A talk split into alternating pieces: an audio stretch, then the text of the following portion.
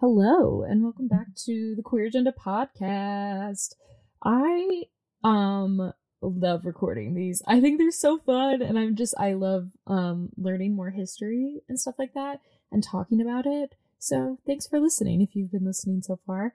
Um today I wanted to talk about something that I actually talk a lot about with my friends and things like that. And I could talk about it forever. But hopefully I won't talk about it for that long on this podcast so that you're not listening to it for like an hour. But so what I wanted to talk about today is the history of pink, the color pink, a very brief overview of pink throughout history, why I chose pink and red as queer agenda colors, um, and what pink means to me because it has I, I have I have a long standing relationship with the color pink. So let's just get right into it. So pink um has been around since about the 1700s that's when it first became fashionable in the west. Um and pink was not considered a girl's color but it was considered more appropriate for little boys to wear because it was seen as a paler shade of red which had a masculine military undertone or at least that was their reasoning. So the feminization of pink didn't really start until the mid 19th century when men started wearing darker, uh, like more sober colors. And I'm not sure why there was that shift in men's fashion from lighter colors to more dark, sober, um, honestly boring colors. Um, but yeah, that's kind of when it started happening. And pink also developed erotic connotations around this time because it's said that it hinted at like nakedness. Um, and lingerie in shades of pink became increasingly common as did references to the color sexual allure in literature and art, and it was always in relation to the female body. And all of that information that I'm getting is coming from about the color pink is coming from this book called Pink, the Color of a Punk Pretty Powerful Color by Valerie Steele. She did an interview with CNN, um, and that's kind of where I'm pulling this information from. Um, yeah, I love the color pink. I'm going to talk about it so often so by the 1950s pink had become more gender coded than ever. And i think that's also because we see the um, emergence of barbie barbie pink and things like that. Um, that's when it became pink is for girls blue is for boys which i don't i don't understand why blue was considered a masculine color. I didn't get that far in my research honestly. Um, but that would be something interesting to look into so th- when we get into queer history in uh like relation to pink uh pink triangles were used in concentration camps by the nazis um to identify homosexuals in the camps um and it became a symbol of gay activism in the 1970s and the color became increasingly associated with the lgbtq community. And we see that a lot in um, the aids crisis. There was a lot of pink triangles and just pink flying around um, and in France, AIDS was sometimes referred to as the pink plague, which I didn't know, which I thought was super cool to kind of learn about. Um, there was something else I was going to say about gay activism in the 70s with the color pink, but I can't remember what I was going to say. So it probably wasn't important. Anyways, and then there's this there's different specific shades of pink. So Baker Miller pink um, is one of the mo- most common pinks I see um like especially on twitter there was like a poll that went around. It was like what's the best color of pink? And baker miller pink won. Um so baker miller pink was used in prisons for a hot second because it was believed to tame like delinquent behavior in prisons in the 1970s and there have been a lot of studies shown that that's not true um to like debunk that theory but that's kind of where it started. And it's called baker miller pink because it was named after two correctional officers in a prison. I don't remember what prison it was, um, but I thought that was really interesting. So with colors, they have different codes that you can type in um, on the color wheel, and it'll give you that specific shade. So the Baker Miller Pink hex code is FF91AF. The QA Pink Queer Agenda Pink uh, hex code is FFF3FF.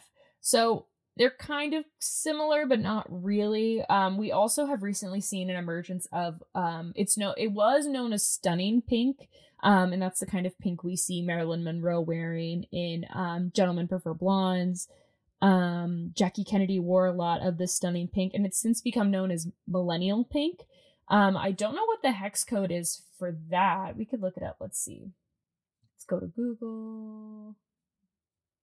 Millennial. Oh my gosh. So the millennial pink hex code is F3C FC6. Um, so not super close to the queer agenda pink, but still, I mean, a good pink. I I love the color pink. Pretty much anything that I can find in that color, I will buy and I will wear and I will do whatever. Like I when I did my TED talk, I wore a pink suit because Elle Woods made me into the woman that I am today. I if a book is pink, the likelihood that I will buy it just because it's pink is like absurdly high. And my relationship with pink is really interesting because I was like traditional, like girly girl when I was a kid and I loved pink and I loved sparkles and all that stuff. And then as I was kind of getting older, like I was almost shamed for my love of my femininity. And it was seen as like, well, you're not strong because you're girly. And I was like, oh, okay. Because when you're a kid, you don't know, like, you don't know better. So then I switched and I was like, I hate pink. I'm I'm going to be a tomboy. I want everything to be blue and whatever and blah blah blah. And then I was kind of in that headspace for a while and then I as I got older, like graduated high school, started doing undergrad, I kind of reverted back to it because I was like, why should I be ashamed of my femininity? It is a per- it's a part of who I am. If you've seen pictures of me, like I'm a very feminine person. I present very femme, and that's totally fine. I totally went through like a phase, maybe when I was like a freshman in high school. So, like, how old are you when you're a freshman in high school? You're probably like 14, 15, where I wanted to be butch and it just didn't work. It was so, I got a horrible, horrible, like, haircut. It wasn't like super short or anything. It was still long. It was like a long bob but it was just like there was no layers. It was just like cut straight across and it was awful.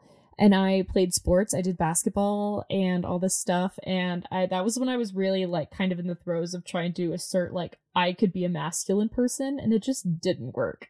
Um and so I just kind of like walked to the beat of my own drum after that and I kind of I wasn't not presenting femme, but I also I don't know. I was kind of in this weird in between but now that I'm an adult, I just turned 22, so I'm in my early 20s now, um, officially. I've really like come back around to like my childhood love of pink and sparkles and femininity because I find so much power and strength in my femininity and I think it really helps make me who I am. And I just I find so much I don't know, yeah, I just find so much power in it and I think it's really really beautiful um, that I've been able to kind of turn that around and say like, no, I can be strong as a femme person and I am valid as a femme queer person. Um, yeah, I just I love sparkles and I love Elle Woods and I love you know like it's it's such a beautiful thing to be a woman and there's so many different ways to be a woman, but like I just I don't know, I find so much strength and love and power and light in my femininity and I think that's really beautiful. I feel like, you know, those that TikTok trend that went around for a while where it was like how I love to be a woman. And it was all these beautiful clips of women throughout cinema and history and girls friends laughing together. And then there was this beautiful beautiful quote from this book that I've read called Everything I Know About Love by Dolly Alderton Alderton, excuse me. And she says, Everything I know about love, I've learned in my long term relationships with women. And I just, I love this celebration of femininity and womanhood and female friendships and things like it's just so beautiful. Like, I could talk about it for hours. It's just so beautiful. And yeah, I love it. So, when I started Queer Agenda, um last year i went through a period where i was like i don't know what i want the brand colors to be or like i hate calling it a brand, but like that's I, I guess that's what it is. I hate that word um when describing queer agenda. But when I was thinking about it, I went through a bunch of different colors and there was a while where it was um the Texas flag colors because I was like, "Oh, Texas, like there's a lot of strength in, you know, southern uh, grassroots organizations. I want to honor that. And then I realized it was red, white, and blue. And I was like, that's a little too patriotic for me and for this organization that I want to start. So I'm not going to do that. And then I don't remember what it was, but I was like, why not pink? I was like, why not pink and red? And so the reason I chose pink was because I that's kind of around the time when I was starting to realize my love of pink and femininity and coming back around to that. Um, and it was also I wanted to honor the lives that had been lost um, in the Holocaust um, with the pink triangles uh, that were used to identify homosexuals or suspected homosexuals and just how they were treated. Um, if you're up for it, doing the research into that can be really, really heavy. I haven't done very much of it just because it's hard um, to read about the community going through something, to read about the world going through something as awful as that was. Um, but if you're up for it and you're interested, um, doing that research is really interesting um, and honorable. So shout out to everybody who can do that on the daily because I cannot. Um, and then it was also this sort of like pink had been reclaimed in the punk movement and i had talked a little bit about the punk movement. No i talked a lot about the punk movement. There's a whole episode about it. Um, in a recent podcast episode i talked about the history of punk and queercore and things like that and the ramones and the clash kind of um, reclaimed that. And debbie harry i think was so integral in that as well because she was this punk princess who, you know, she did the hair and the makeup and she was out there and she was feminine and she was a badass. I mean, she still is. And I just, I find a lot of power in that. And I find a lot of, like, I just, I bow down to Debbie Harry no matter what. Um, so I wanted to honor that and I wanted to honor the lives that had been lost during the HIV AIDS crisis. Um, and just that generation of people that we had lost. So that's why I picked pink. Um, and the red comes from it's the same thing. I wanted to honor the people who had lost, um, been lost through the HIV/AIDS crisis. So blood. Um, that's why it's red. But I also wanted to talk about history or make a statement about history through the red, and so that's why it's kind of wavy. Is because I think that history is such an important thing, and it, I think it's something that gets embedded into our bodies um, and we see this a lot through how we study trauma and how trauma lives in the body and stays within the body and affects um, functions and things like that. And so, if trauma stays in the body like that, who's to say that history doesn't do the same thing? Whether it's positive or it's negative, history stays within the body. So, I wanted to honor the queer ancestors who came before us and like make a statement that even though they're gone and we may have never met them, they their history is still within us. And I just think that's such a beautiful thought to think of all these people who we read about and we think about and we honor during Pride and we honor every other day of the year. I think it's a beautiful thing to think that they're within us in some sort of way. And maybe that's just me being hippy dippy. I don't know. I'm a little bit of a hippy dippy girl, but I don't know. There's just something about that that is really beautiful to think that, you know, these people fought for us. And that fight is in our bodies and our souls and our minds and they pass that down to us whether we know it or not. Even if we're not blood related it's still this beautiful beautiful act of connection. And i don't know yeah i find a lot of peace in that. I think that there are i don't know i could do a whole episode about queer spirituality too because it's such an interesting um phenomenon. And there's different facets of it and like the relation between queerness and women being accused of being witches. Yeah there's there's so much that goes into it and i would love to do an episode about it and do more research about it. But yeah so that's why there's the waves with the queer agenda logo because it's kind of like the pink background and that is the queer agenda pink and then the red waves so Queer Agenda Pink honors the Holocaust, those we lost during HIV/AIDS crisis. Same thing with the red does the same thing. And the waves were the blood, but they were also the way that um, we move throughout time. It's kind of like a pendulum; it swings each way. Um, and so, because of that, the movement is always changing and it's ever flowing. So, that's why it's a little bit wavy and it's a little bit contained. So, it's like we can all connect to this because it's right here. But they're everybody's on their own wavelength everybody is doing their own thing everybody's going to have different connections and that's so beautiful um so yeah, that's a little bit of why Queer Agenda Pink exists and why the logo is what it is. Um, and I just found a lot of beauty in reclaiming pink for myself, but also for Queer Agenda. Um, and I just, I don't know. Yeah, I just, I love it. And I find so much, take a shot every time I say that. I find so much power in it and love. And I just, I don't know.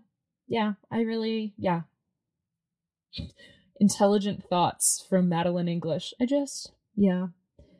But yeah, so that was a it was way shorter than I thought it was going to be. But yeah, that's my episode on the history of pink and why queer agenda pink is what it is and my relationship to the color pink. So yeah, I mean, there's there's so much to be said about femininity and um its relationship to movements and things like that. But yeah, I don't know. There's there's lots of different ways to be feminine. There's lots of different ways to find power in your body and things like that. And pink is just one of the ways that I do that. So yeah, I think it's really beautiful. So thank you for listening. You can listen to us anywhere that you get your podcasts. Um, Spotify, Apple Podcasts. I don't I don't know where else. I really should know where else we're based, but I don't. Um, so yeah, good luck. Um, but yeah, thank you for listening. You can rate us on Spotify and you can follow us on all social medias at, I keep saying us, you can follow me on all social medias at the Queer Agenda 15. Um, that's going to be our TikTok, our Instagram. Um, we have it, there is a YouTube channel, but I don't update it as much as I should. Um, but yeah, it's out there. You can follow us on Spotify and do that and uh, keep up with the blog. I'm going to be writing some more stuff hopefully soon and uploading it. So yeah, thank you for listening.